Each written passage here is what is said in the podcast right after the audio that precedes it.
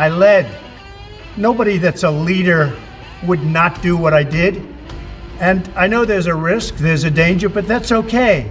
And now I'm better, and maybe I'm immune, I don't know. But don't let it dominate your lives. Get out there, be careful.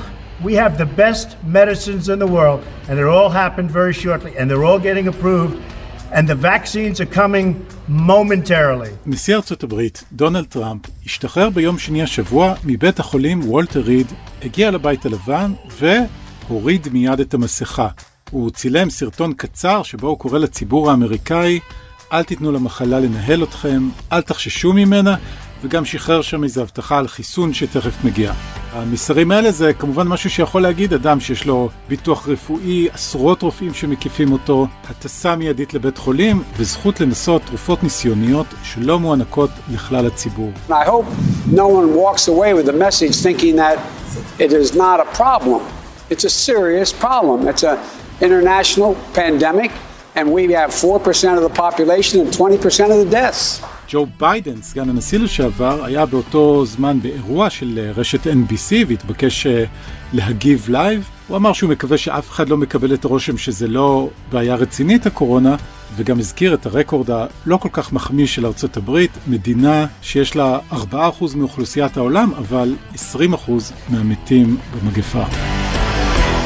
שלום, ברוכים הבאים לפודקאסט המדריך לטראמפיסט. אני אורי פסובסקי. ואני טל שניידר, והיום בפרק שלנו נדבר על ההשלכות של הידבקותו של הנשיא טראמפ על הקמפיינים, הספינים שרצים בנושא, וגם נתכונן לעימות בין סגן הנשיא מייק פנס לסנטורית קמלה האריס, שיערך בלילה שבין רביעי לחמישי.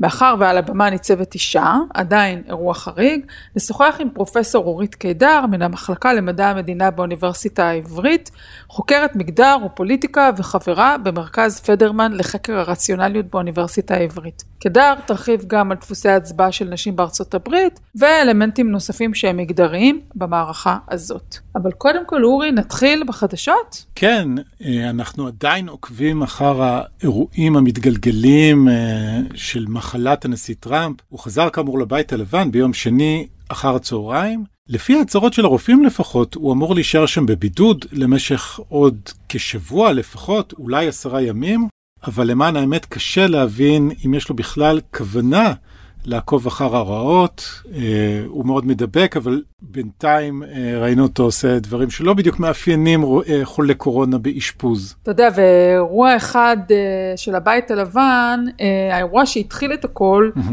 ממשיך לייצר כותרות, וכבר מכונה בארצות הברית כמסיבת ההדבקה. זה אותו יום שבו התכנסו בגן הוורדים להכריז על מועמדותה של השופטת אימי קוני בארט, אה, זה היה ביום שישי 26 בספטמבר, כן. ואני רק אזכיר ככה שהשופטת אה, רות בדר אה, גינסברג נפטרה בערב ראש השנה, זה היה ה-18 בספטמבר, וכמה ימים לפני שגינסבורג נפטרה, היא הכתיבה לנכדה שלה, קלרה ספרה, את המילים הבאות, ואני ממש מצטטת במדויק, המשאלה העזה שלי היא שאני לא אוחלף עד אחרי הבחירות.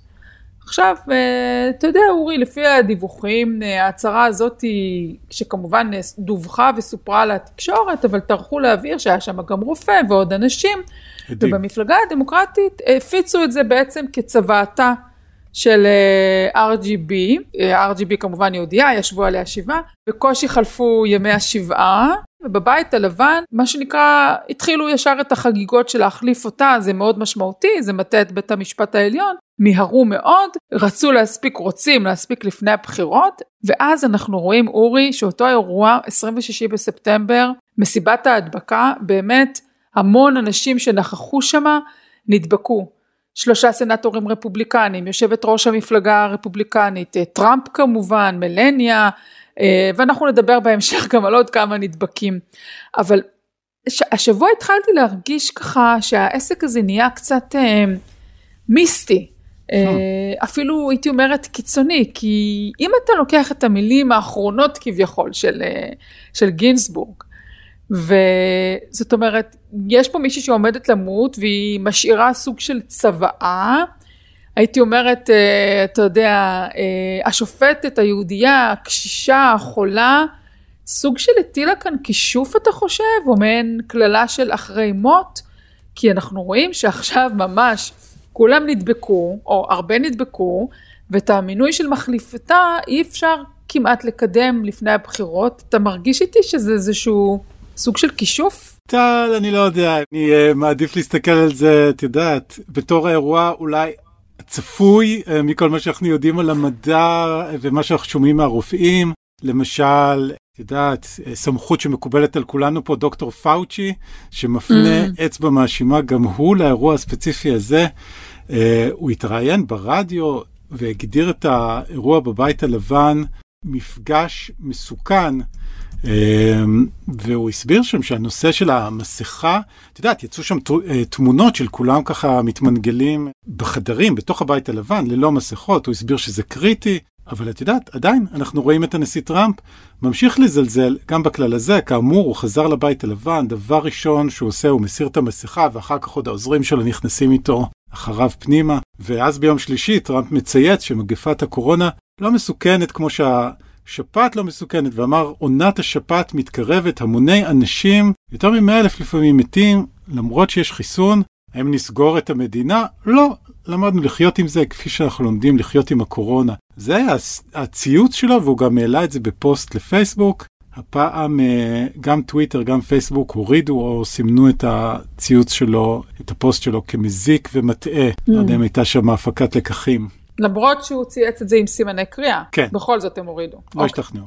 את יודעת, והקמפיין של טראמפ, זה לא רק הוא כמובן, הקמפיין שלו מנסה לעשות איזה ספין, למכור לציבור איכשהו את התחלואה של הנשיא בוא נשמע רגע את דוברת הקמפיין מציגה לפוקס ניוז את המצב. has experience as commander in chief, he has experience as a businessman, he has experience now of fighting the coronavirus as an individual. Those first-hand experiences, Joe Biden, he doesn't have those. He doesn't know what it's like. כן, זו הייתה ארין פרין, הדוברת של הקמפיין ברשת פוקס ניוז, אומרת בעצם ג'ו ביידן אין לו ניסיון, אין לו ניסיון אה, בלהיות נשיא, אין לו ניסיון בלהיות אה, חולה קורונה, לנשיא יש ניסיון בלהיות חולה קורונה וכמובן לפי אותו הספין או ההיגיון שלה, עצם זה שהוא חלה ונדבק הופך אותו לבעל היכרות אה, אישית עם המחלה ולא רק שיש לו ארבע שנים כמעט שהוא יושב בבית הלבן, אלא עכשיו גם יש לו ניסיון בלהידבק ולשאת את הנגיף.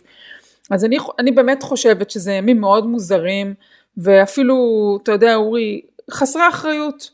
Uh, הצוות uh, הפוליטי שלו מנסה להפוך את זה לנכס פוליטי, אבל אתה, אתה רואה את המעגלי ההדבקה ממש אל מול העיניים, זה גם הולך ומתרחב, יש שם נשיא של אוניברסיטה שנכח שם, קריס קריסטי שהכין אותו לעימותים, מתגלה גם בדיעבד שהיה רמטכ"ל האמריקאי, חולה, אנחנו לא יודעים מאיפה הוא נדבק, אבל יש איזושהי סברה שאולי אחד מהקצינים שנכחו במסיבת ההדבקה הדביק את הנשיא. אז אתה יודע, אני גם לא בטוחה אם בעצם הרמטכ"ל חלה או שהוא רק בבידוד, אבל צריך להגיד, מעגלי ההדבקה והבידודים, אפשר ממש לשרטט אותם אל מול העיניים בבית הלבן. ותשמעי, אנחנו שומעים גם דיווחים על uh, זה ש...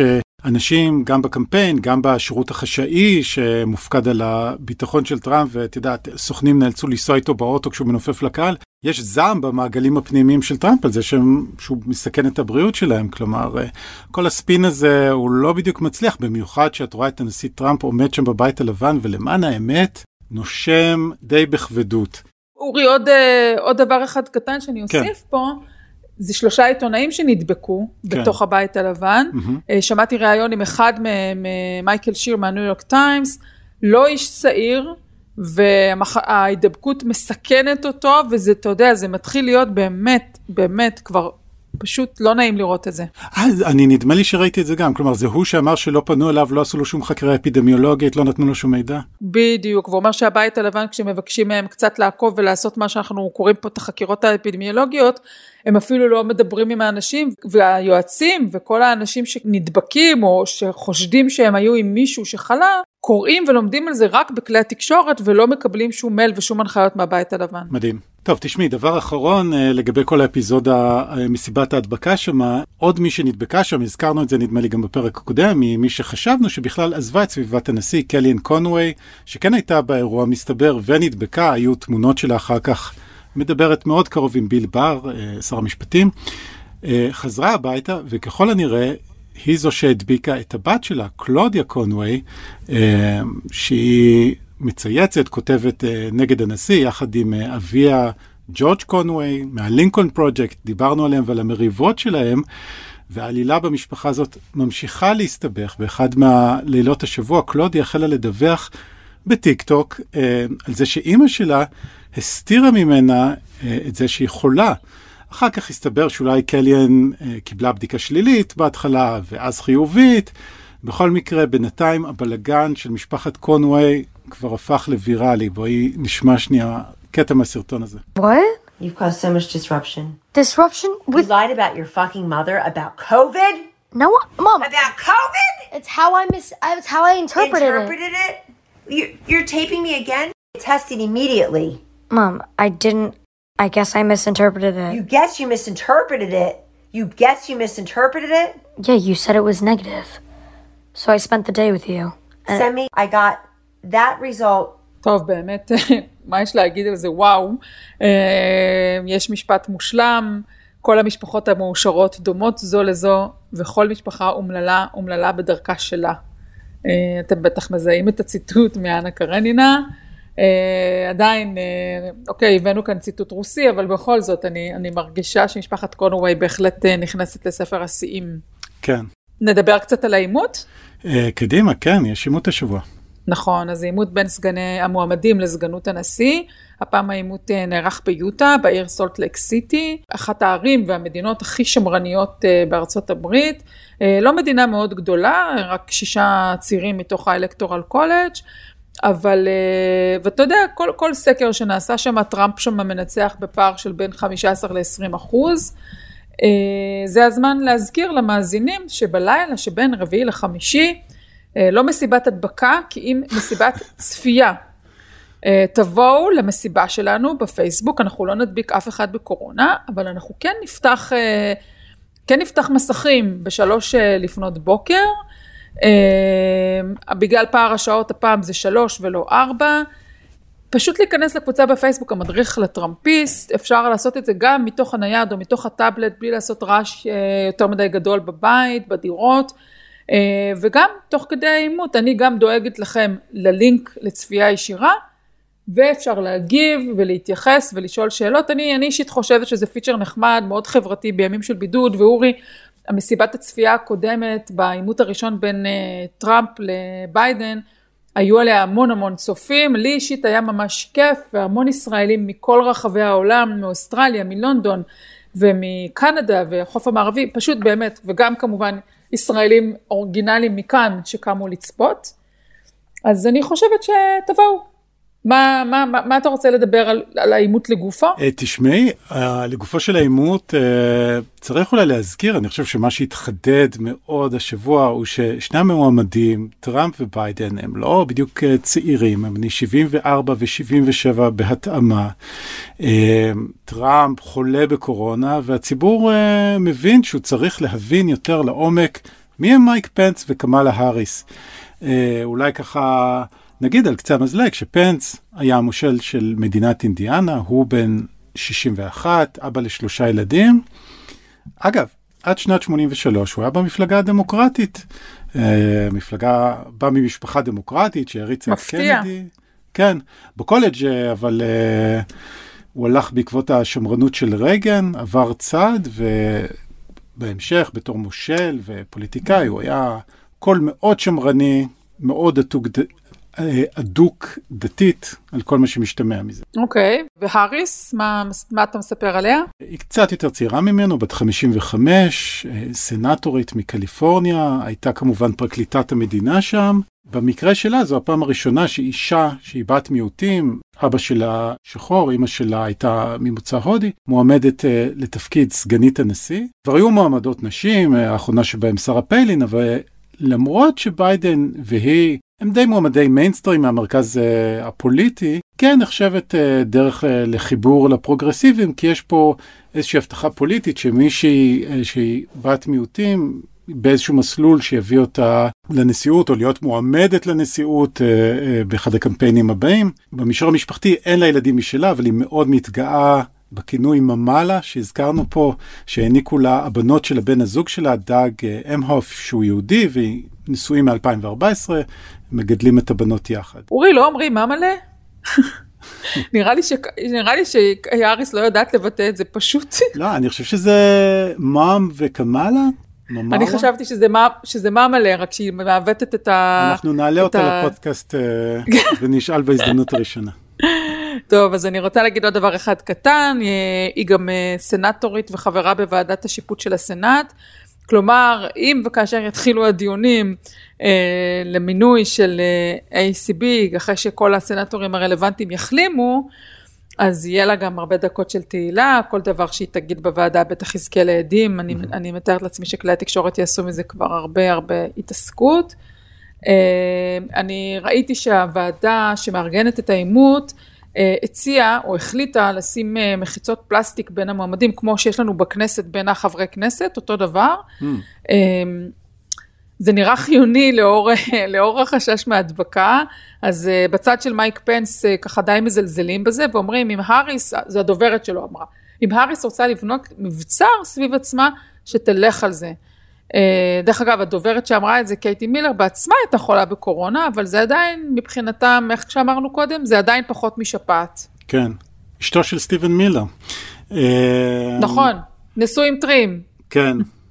תשמעי, האמת שיש שאלה גם אם, אם לפני העימות יערכו בדיקות לקורונה, כי טראמפ הרי חמק איכשהו מהבדיקה לקורונה בעימות שלו מול ביידן, אם כי צריך לומר, את יודעת, אה, הבדיקות האלה זה לא איזה חיסון בפני המחלה, זה אמצעי זהירות, אבל אתה יכול להיות חולה ושלא יגלו את זה בבדיקה, בטח בבדיקות מהירות.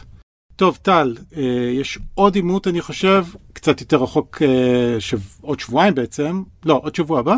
בשבוע הבא, עימות כן, נשיאותי. כן, 15 באוקטובר, כן, mm-hmm. בדיוק. בלילה, זה בלילה, זה בארצות הברית זה 15, אצלנו זה ב-16, נדמה לי שהפעם זה יוצא אור ליום שישי. אוקיי. Okay. אנחנו ראינו כן. שטראמפ מצייץ וכותב שהוא מוכן ומזומן לעימות, אבל צריך להגיד שאנחנו לא יודעים עדיין אם הוא יחלים עד אז, הרי צריך שיעבור איזה שבוע עד עשרה ימים לפחות מהתסמינים. ולא ברור כרגע מה המצב, והבית הלבן גם לא בדיוק שקוף בכל, בכל הנוגע לתסמינים שלו. אני הבנתי שמדברים גם בעצם להפריד את, ה, את המתעמתים באמצעות uh, קשר וידאו דיגיטלי, כלומר מעין סוג של זום או איזשהו, uh, איזשהו תוכנה או טכניקה אחרת, כדי שהם אפילו לא יהיו באותו חלל. אה, חלק מהרעיונות עולים גם בעקבות מה שקרה בעימות הקודם של הסוג של אלימות מילולית אה, שהייתה שם, אני בטוחה אבל שאם לא נמצאים באותו החלל זה, זה יהיה, זה עימות ללא עימות כביכול, כי, כי צד אחד לא מרגיש את הצד השני נושף בעורפו, זה קצת כן. בעייתי לדעתי. עימות עם אה, כפתור מיוט. כן. יאללה, נעבור לראיון. מצטרפת אלינו עכשיו פרופסור אורית קידר מן המחלקה למדע באוניברסיטה העברית, חוקרת מגדר ופוליטיקה וחברה במרכז פדרמן לחקר הרציונליות באוניברסיטה העברית. שלום אורית. בוקר טוב. בואי נתחיל עם השאלה שאנחנו שאלנו את כל האורחים שלנו בפודקאסט. החוויה האמריקאית שלך, אה, מה הביא אותך להיות כאקדמאית, מי שמתעסקת באמריקה, להסתכל על מה שהולך בארצות הברית? אני נסעתי לארצות הברית ללמוד מזמן, באמצע שנות ה-90, ותמיד התעניינתי במדע המדינה ותמיד התעניינתי בבחירות. בשנים שהייתי שם, אני חושבת שמאוד, uh, מצאתי הרבה עניין בחוויית הבחירות האמריקאיות, בקמפיינים האמריקאים, בכל ההתנהלות הזאת, שהיא די שונה ממה שאנחנו מכירים כאן, זו שיטת ממשל אחרת לגמרי, ותרבות פוליטית אחרת. ואחר כך uh, נשארתי לעבוד שם, זה בעצם הייתי שם די הרבה שנים בסך הכל. חשבנו היום uh, לדבר על כל מיני דברים, אבל אחד מהם הוא uh, ההצבעה של נשים במערכת הבחירות הזאת, בבחירות אמריקאיות בכלל. קהל בוחרים או בוחרות מאוד חשוב. ההצבעה הנשית, uh, אפשר לדבר עליה אולי בגלל שנשים יש להן דפוסי הצבעה קצת שונים מגברים, נכון? כן, יש להם דפוסי הצבעה שונים, ובנוסף הן גם מצביעות בשיעורים יותר גבוהים, הן משתתפות יותר בבחירות. כך שנשים הן מאוד מאוד חשובות uh, כדי להבין את uh, תוצאות הבחירות. היום נשים uh, מצביעות בגדול שמאלה מגברים. זה נכון בארצות הברית, זה נכון אגב גם בישראל, וכמעט בכל הדמוקרטיות המערביות, אנחנו רואים את זה בכל אירופה פחות או יותר. אבל זה לא תמיד היה ככה. בעבר המצב היה שונה ואפילו הפוך. נשים נהגו להצביע למפלגות שמרניות, ביחס אליהן גברים הצביעו למפלגות שמאל. אז, אז בעצם יש... המגמה הזאת הלכה והשתנתה עם השנים. אוקיי, okay. אז יש בעצם מושג שהוא די שגור בקרב חוקרים ואקדמאים, ויש גם הרבה פמיניסטיות שמכירות אותו, אבל בכל זאת בואי תסבירי לנו מה זה הפער המגדרי בהצבעה, בהיבט באמת המונח של זה, זאת אומרת, okay. מה, כן. מה זה אומר פער מגדרי בהצבעה? אז כשאנחנו מדברות על הפער המגדרי בהצבעה, בעצם אנחנו מדברות על ההבדל בהצבעה בין נשים לגברים.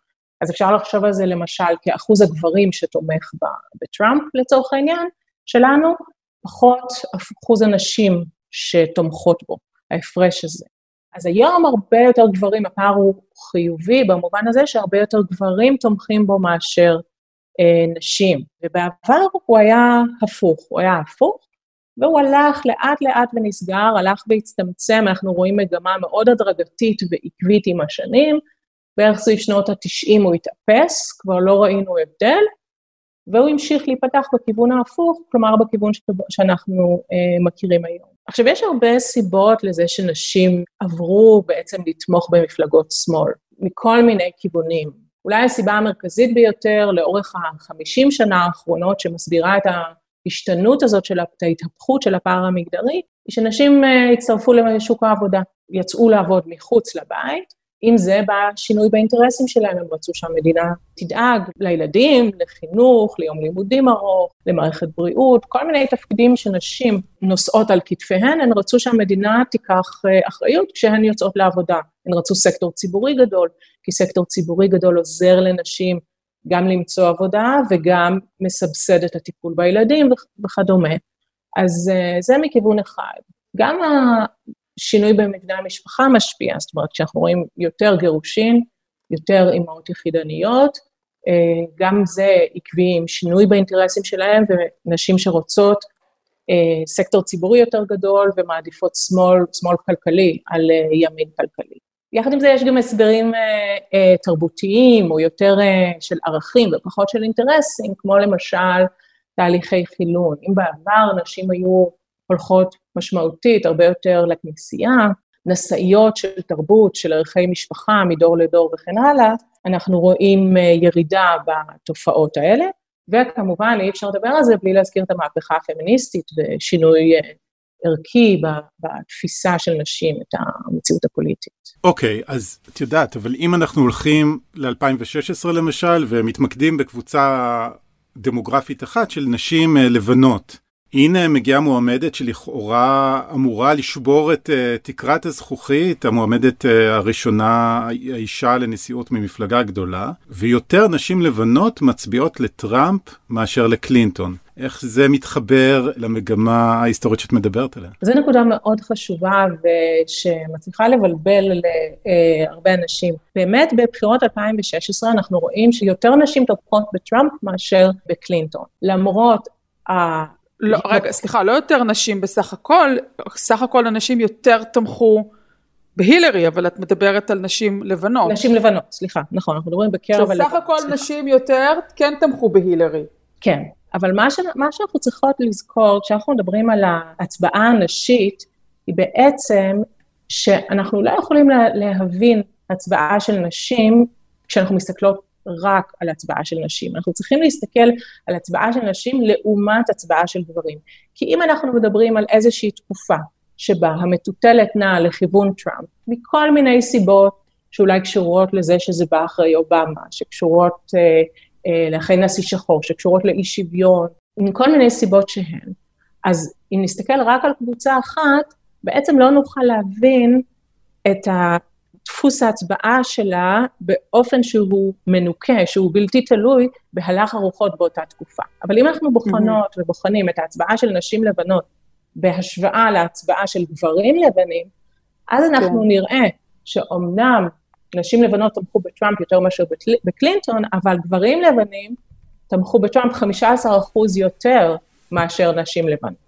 זאת אומרת, יש לנו פה פער מגדרי מאוד מאוד מובהק בכיוון ש, שאנחנו מצפים, שאנחנו מצפים. אני, אני רוצה לשאול אותך, לחדד רגע, למה חשוב לנו אה, לעשות את ההבדל הזה בין נשים לבנות לבין נשים אה, בנות אה, מיעוטים? כי יש פה איזשהו, את יודעת, שיח שככה באמת מחלק לתת קבוצות, אבל כמו שאמרנו קודם, לנשים סך הכל עדיין, לפ, לפ, לפי מה שאת יודעת כחוקרת, נשים עדיין סך הכל כן הולכות יותר לליברלים, לשמאלנים, אבל בכל זאת גם בארצות הברית וגם בישראל היה נורא חשוב לאנשים להסביר, רגע, אבל נשים לבנות.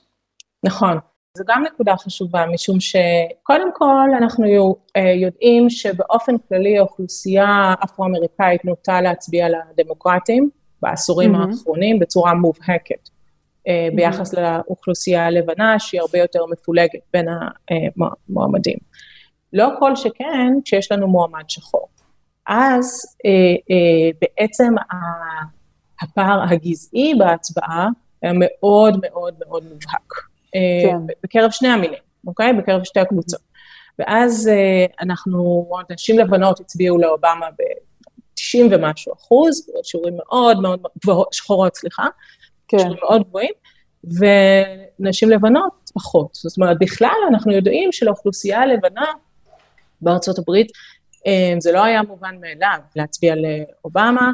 גם כשאנחנו מנתחות מגדר, אי אפשר לנתח אותו בצורה מנותקת מכלכלה, מהשכלה, מגזע, מהשסע עירוני אה, אה, חקלאי, אה, מכל התופעות האלה שהן חלק אחר מהפאזל המרתק הזה של בחירות אמריקאיות ופוליטיקה אמריקאית. כן, אז אם uh, לרגע, כדי להשלים את התמונה, הזכרת שגברים הצביעו בפער מאוד משמעותי לטראמפ לעומת uh, נשים, גברים לבנים, ואת מדברת על איזשהו תהליך ארוך שנים, שבו נשים בהדרגה עברו מלהיות שמרניות יותר ללהיות uh, פרוגרסיביות או ליברליות יותר.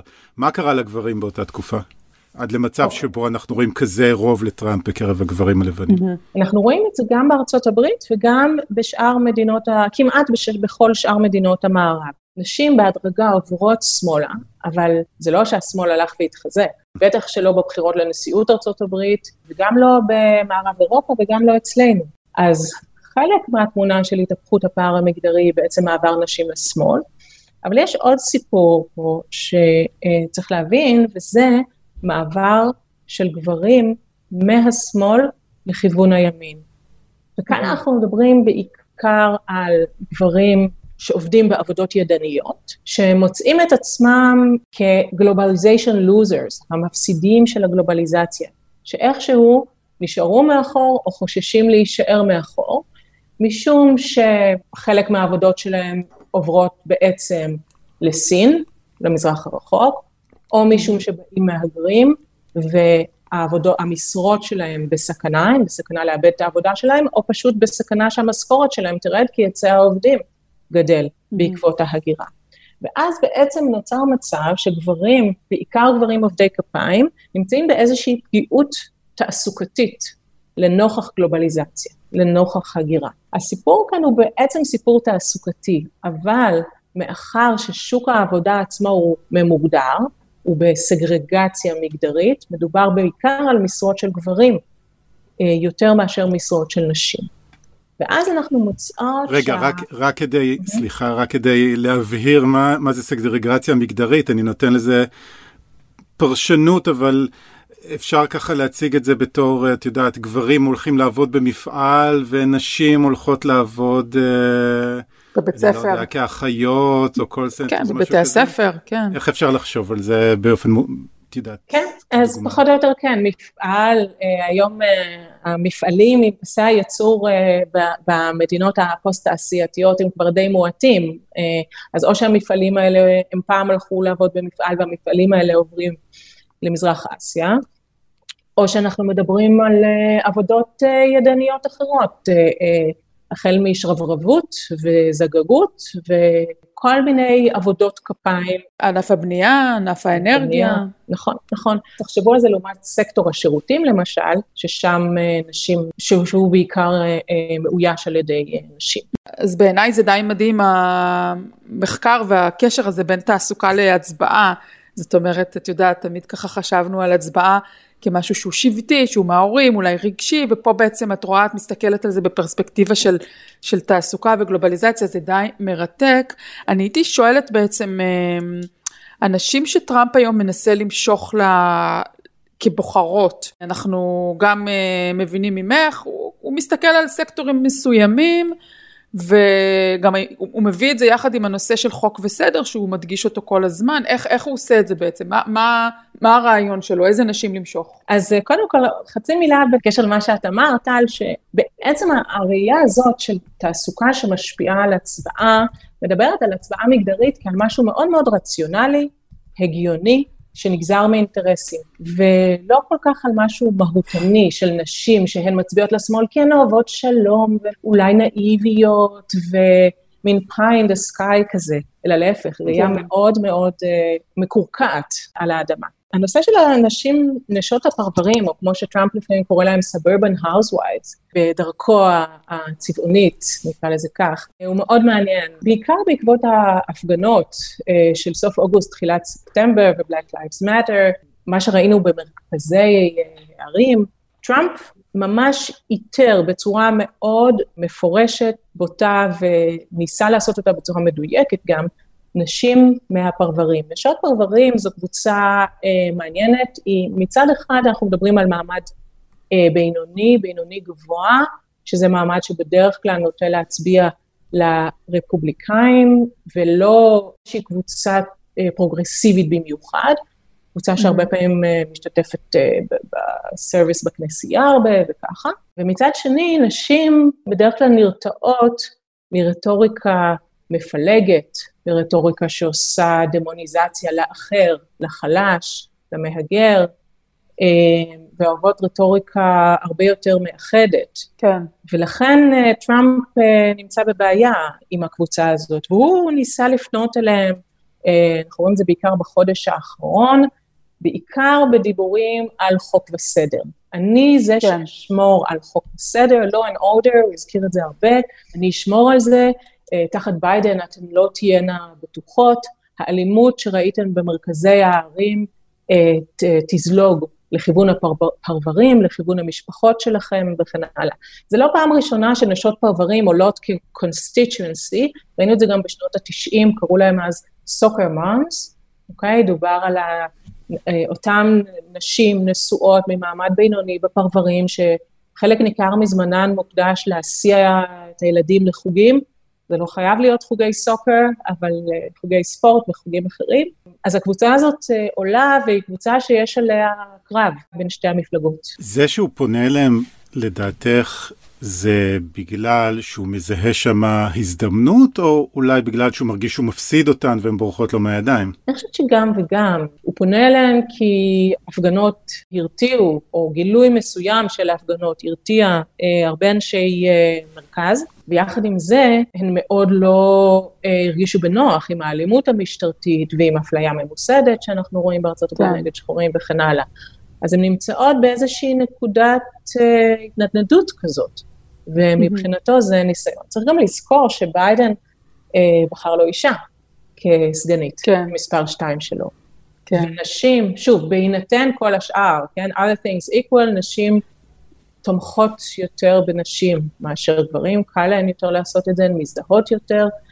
אה, וטראמפ בבעיה, בבעיה חמורה שם. אז רגע לפני שאנחנו מגיעים לקמלה האריס, אני רוצה לשאול עוד דבר אחד על אה, על טראמפ, ואז אני אתן לאורי לעבור לצד השני, אבל העובדה הזאת היא שהוא חולה, או שהוא אה, היה חולה, אני לא יודעת כמה מבחינתו בקצב ההחלמה שלו הוא מאוד מהיר, אבל יש איזשהו ככה טקסטים שאני קוראת בטורים בארצות הברית שאומרים, רגע, זה גם אופציה למשוך נשים, למה? כי פתאום הוא פגיע, הוא חלש, הוא מאושפז, הוא הצטלם אפילו ככה בלי כל האיפור הרגיל שלו. הייתה איזושהי תחושה שאולי הוא ימנף את זה, לבוא ולניסיון של אמפתיה, שזה דבר שלכאורה לפי כל החוקרים והסוקרים יכול לעבוד על הבייס הנשי. איך, איך את רואה את זה? אני לא בטוחה שזאת אסטרטגיה מאוד מאוד מבטיחה. אה, אני חושבת שאם אז, אה, אז נשים אה, דווקא אם אנחנו אה, אה, מסתכלים עליהם מהזווית הזאת של נשים שהן גם אה, נשות משפחה ואימהות, אז דווקא חוסר הזהירות שהוא נקט בקורונה לא פועלת לטובתו בפלח האוכלוסייה הזאת. גם אחרי, ראינו אותו אתמול אה, יוצא במכונית שלו ומסכן את כל מי שישב שם במכונית. אני חושבת ששם הוא בבעיה עם הקבוצה הזאת. מה שהוא, okay. אוקיי. מה שהוא כן מנסה לעשות אה, בצורה אה, מפורשת, זה להגיד, תראו, אני יוצא מזה בקלות. אל תיתנו לזה להשתלט על החיים שלכם. אל תיתנו לזה, זה לא big deal, וזה באמת לא big deal, אל תפחדו מזה, והנה אני יוצא מזה. במובן הזה זה קצת פחות מטרגט נשים ספציפיות. Okay. הוא מנסה למצוא בזה חיזוק לתזה שהוא אה, נקט בה כל הזמן, שקורונה mm-hmm. זה לא big deal. אגב, אם הזכרת קודם נשים שמרגע ש, ש, שנשים יוצאות לעבודה, אז מערכת הבריאות ושירותי המדינה הופכים לחשובים עבורם. את יודעת, אנחנו, ודיברנו על זה בפרקים קודמים, על זה שהדמוקרטים אה, מאוד היו רוצים לשים את מערכת הבריאות במרכז הקמפיין, והקורונה עוזרת להם לשים את uh, מערכת הבריאות במרכז הקמפיין. אם לאמץ את הפרשנות הזאת, העובדה שעכשיו מדברים על הקורונה, שזה ממש הפך ללב הקמפיין בעקבות המחלה של טראמפ, זה אמור לעזור לביידן גם בקרב קהל הבוחרות? אני חושבת שכן, אנחנו יודעים, זה נכון גם בארץ דרך אגב, ששיקולים כלכליים חברתיים, אנחנו קוראים לזה פה חברתיים, שם כלכליים, הם משפיעים, לא רק שהעמדות של נשים שונות מהעמדות של גברים בנושאים האלה, נשים יותר נוטות להעדיף התערבות של המדינה, גברים יותר mm-hmm. כלכלת שוק, אלא גם המשקל של זה בהצבעה הוא, הוא רב יותר, הוא חזק יותר אצל נשים. Mm-hmm. זה משפיע יותר על ההצבעה שלהן.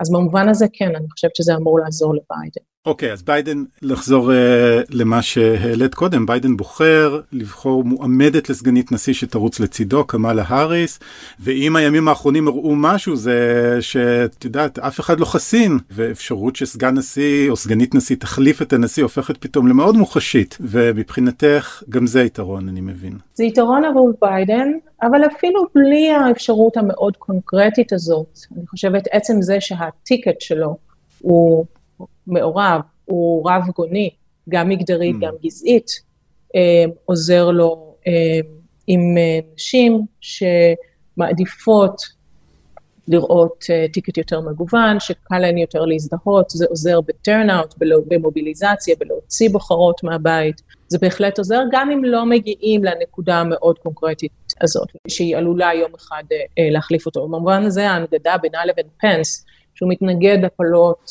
אה, מובהק, היא משמעותית. היא תהיה משמעותית להרבה נשים. זהו, שאני מרגישה שבאמת בגלל הסיפור של הקורונה, אז מדבר, לא מדברים אה, על ה... הנושא של, של קמאלה האריס כסגנית, כאישה, כמעט ולא מדברים עליו, אה, לפחות אולי, אולי השבוע יתחילו לדבר עליו בגלל העימות, אה, וזה גם בגלל שהיא סגנית ולא כמו שהיה עם הילרי קלינטון כמובן מספר אחת, אבל באמת אנחנו נאזין לעימות פה בשידור חי בקבוצה, אני, אני סתם סקרנית ככה מבחינת המומחיות שלך, איך את, אה, איך את חושבת שזה הולך להיות, אה, אה, את יודעת, אה, קאמל האריס היא לא איזה, היא דווקא כזאת היא יודעת להיות בוטה ואפילו להשתמש בשפה ככה מוגזמת, ומייק פנס מהצד השני הוא טיפוס די, אה, הייתי אומרת, מנומס, ג'נטלמן כזה, מאוד הפוך מהנשיא טראמפ. זאת אומרת, איך זה אמור בעימות לדעתך אה, להיתפס בפני הצופים והצופות? נכון, אני חושבת שהוא, שזאת האישיות שלו, וכנראה שזה גם התפקיד שלו לצד טראמפ, הלא מצונזר והלא יצ... לא יציב, הוא מקרין איזושהי יציבות ואפרוריות. אה, זה גם, נכ... זה, גם, אה, ב... ב... ב... זה גם נקודת תורפה שלו, אבל זה גם נכס בהינתן הטיקט הרפובליקני כולו לצד טראמפ. עכשיו, אני מסכימה איתך שבדרך כלל העניין הסגנות הוא פחות, אה, אה, פחות כן. אה, אה, בולט. אני חושבת שכאן הוא פח, עוד, עוד פחות בולט בגלל ש, פשוט בגלל שהאישיות של טראמפ מושכת כל כך הרבה צבע. כשסרה פיילין הייתה סגנית, וגם היא הייתה אה, אה, דמות מאוד מאוד מעניינת, ואישה, אבל נכון. אישה בצד השמרני של המפה, ואם לחמישה וכן הלאה, היא משכה הרבה תשומת לב. אז אני חושבת שזה שילוב של המוסד הפוליטי והאישיות של המתמודדות והמתמודדים. זה שילוב של שניהם. והאריס כרגע לא מייצרת הרבה צבעוניות ורעש, ככל שאני רואה את זה. גם אני רואה את זה ככה, אני חושבת שזה כרגע האסטרטגיה שלהם, לתת לטראמפ קצת לבשל לעצמו צרות. Mm. תראי, זה ticket מאוד זהיר, זה ticket מאוד מאוד זהיר של, של הדמוקרטים. הם שניהם אנשי, גם אה, ביידן וגם האריס, הם יחסית אנשי מרכז, הם לא הזנב היותר פרוגרסיבי של המפלגה, זה טיקט מאוד זהיר ושמרני במונחים דמוקרטיים. זהו, זה בדיוק מה שבאתי להגיד, אז הדמוקרטים מתנהגים כשמרנים, זהירים, יש שיגידו פחדנים, והרפובליקנים שהם בתיאוריה השמרנים מצטיירים פה קצת כנועזים, בוטים, אגרסיביים, כוחניים. כן, שמרנות, אה, שמרנות, את יודעת, זה, זה לא בהכרח, אני לא הייתי, לא חשבתי, אני לא חושבת שהם עוקפים אותם מימין מבחינת השמרנות, אבל זה שמרנות מבחינת האסטרטגיית הקמפיין שלהם, מבחינת mm-hmm. כללי המשחק, וגם מבחינת סוג המועמדים שהם, אה, שהם אה, בחרו להציב. תראה, האמת שאין אינדיקציות כל כך עדיין להשפעה של האשפוז של טראמפ בסקרים, אבל אנחנו רואים... מי זוכר בכלל שהיה עימות בין uh, ביידן לטראמפ בשבוע שעבר, אבל uh, uh, אנחנו רואים סקרים ראשונים שעולים משם, שמראים שהאסטרטגיה של הרוגע והשמרנות והלואו-קי שאת מדברת עליה, נראה שהיא עבדה, כי הפער הלאומי לביידן רק גדל uh, בעקבות כן. העימות שבו טראמפ היה מאוד נועז, קולני וכולי.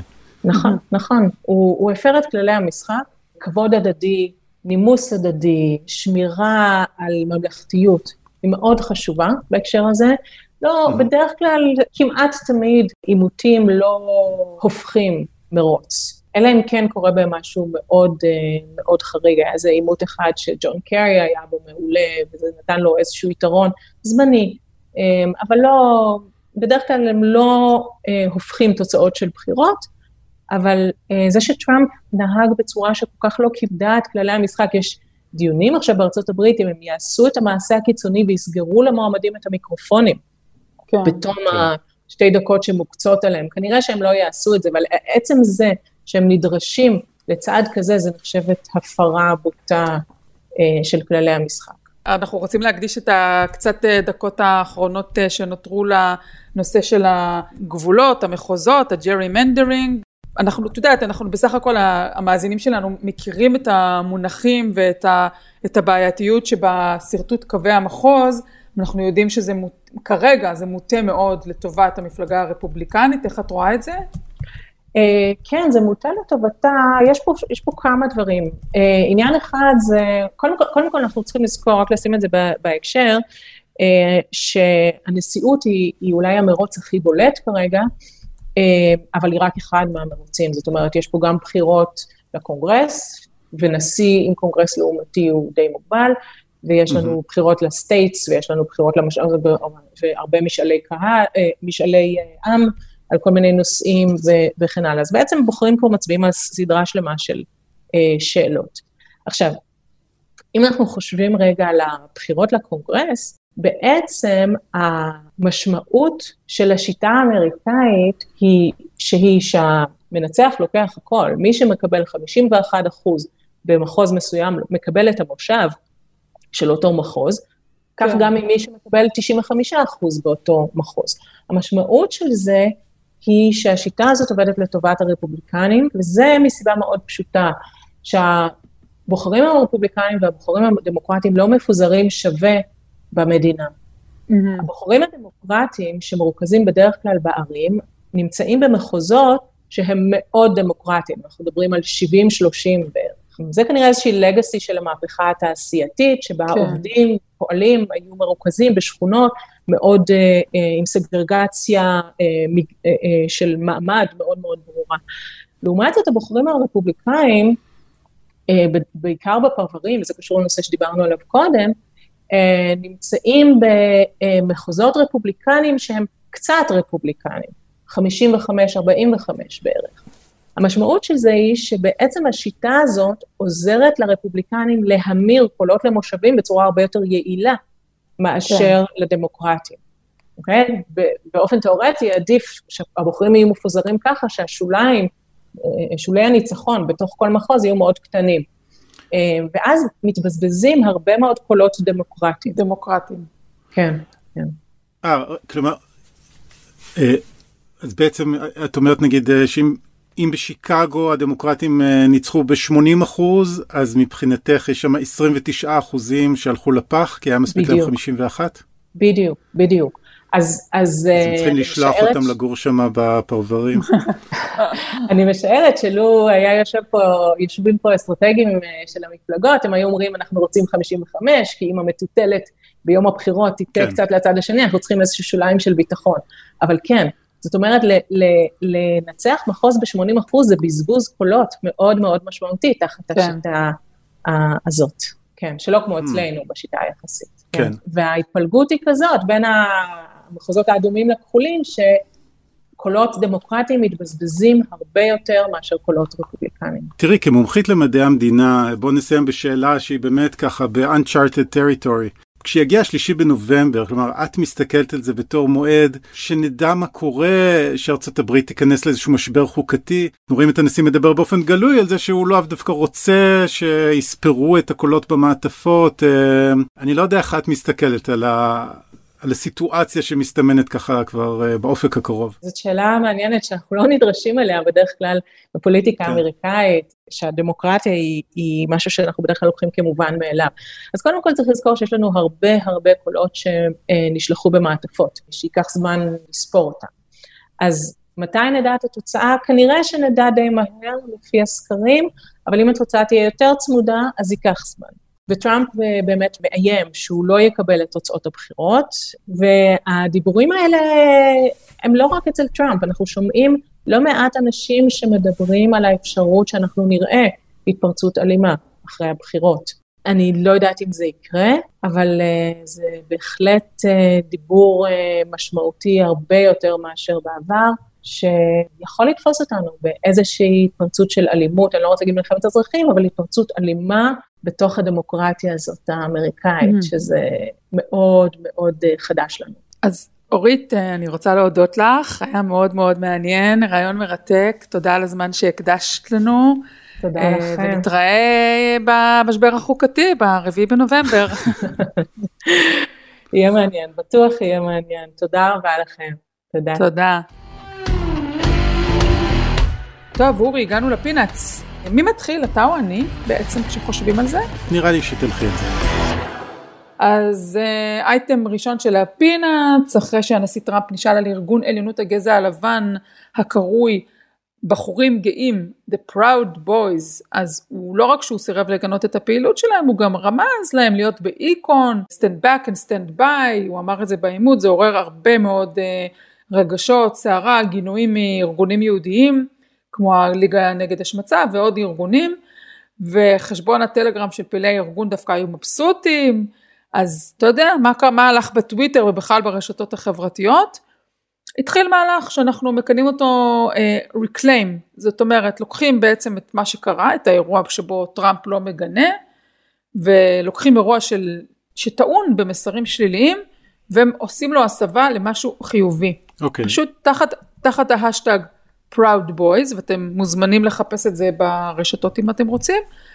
אה, אנשים שהם מקהילת הלהט"ב אה, התחילו פשוט להעלות תמונות של, אה, של חברים מתחבקים, מתנשקים, נפגשים, ויש המון המון תמונות ככה, אתה יודע, לא בעיה למצוא פעילים ברשתות החברתיות שמוכנים ככה להצטלם ולעלות, אבל אתה יודע מה מעניין? שמי שהתחיל ויזם את ה-reclaim הזה זה ג'ורג' טאקיי, הוא בעצם מוכר לכולם, אה, אני מקווה שאני אומרת את זה נכון, היקארו סולו, מי שנהג בספינת החלל אנטרפרייז בסדרה מסע בין כוכבים. אה, סטארטרק. כן, סטארטרק טאקיי מאוד מאוד מוכר, הוא אמריקאי, ההורים שלו נולדו ביפן, אבל לפני 15 שנים הוא כבר לא ילד, הוא יצא מהארון וחשף את בן הזוג שלו, ברד אלטמן. והוא העלה תמונה של Proud Boys יחד עם אלטמן מחובקים, ומאז כל הרשת מלאה בזוגיות שמחה של גברים, ואני חושבת שזה אחד מה- reclaiming היותר חביבים שיצא לי לראות. גאווה. גאווה. אורי, מה אתה מביא? בפינאץ? אוקיי, טל, אז אני רוצה להשמיע לך קטע ארכיון קצר. אורי פסובסקי מכיר את כל הראפרים, אף אחד אחר לא מכיר אותם. כן, ממש אני מכיר את כל הראפרים, אבל אני כן אגיד שהיא יכלה לבחור נגיד את קנדריק למר. חברים, זה היה אורי פסובסקי, ראש מדור תרבות פופולרית ומוזיקה מוזיקת ראפרים של הפודקאסט המדריך לטראמפיסט, הוא ראש דסק בתחום. אתה עושה לי ריקליים. כן, מי שלא זיהה, זה לא קטע ארכיון עתיק, זה מהפרק שלנו בשבוע שעבר. Mm. תשמעי טל, הקטע הזה נתן לנו השראה. בשנה האחרונה הזכרנו לו, הזכרנו פה לא מעט זמרות וזמרים ולהקות, ואנחנו שמחים להכריז שיש לנו עכשיו פלייליסט משלנו בספוטיפיי, חפשו המדריך לטראמפיסט, תוכלו למצוא פלייליסט עם כל מי שדיברנו עליו כאן בפינאץ. טיילור סוויפט, דולי פרטון, קניה ווסט, בילי אייליש, you name it. זאת אומרת, גם זמרים כמו קני רוג'רס שאני חיבבתי, לא גם, רק המוזיקה האולטרה מודרנית שלך. יש גם גריז. יפה, יפה, מדהים. אה, כן, זה הזמן להגיד שמי שעומד מאחורי הפלייליסט והארגון של הרשימה זה רון טוביה, עורך הפודקאסטים, ואביהו אה, אלופי הפודקאסטינג והסושיאל מדיה של גלובס, אז אני מודה להם מקרב לב, uh, קחו, תאזינו לפלייליסט הזה עוד לפני העימות. אז מה טל, הגענו לסיום הפרק? הגענו לסוף של הפרק, אז תבואו לקבוצה. ותבואו לי העימות, כל מה שאני אומרת בדרך כלל בסוף הפרק, תעקבו אחרי אורי ואחריי ברשתות החברתיות. את המדריך לטראמפיסט אתם יכולים uh, לשמוע באמצעות uh, אתר האינטרנט של גלובס, או באמצעות ספוטיפיי, או באמצעות אפליקציית הפודקאסטים של uh, אפל, ובכלל בכל אפליקציית פודקאסטים שיש ביקום, וכמובן אפשר לעשות מנוי, יש לנו רק עוד ארבעה שבועות לבחירות, אנחנו הולכים ומתרגשים ומתכנסים, אז uh, עדיין לא מאוחר מדי להצטרף אלינו. Uh, שוב, תודה לעורך הפודקאסטים רון טוביה, אני טל שניידר. אני אורי פסובסקי, וכמובן, מוזמנים לעשות פולו לפלייליסט שלנו, המדריך לטרמפיסט. ביי!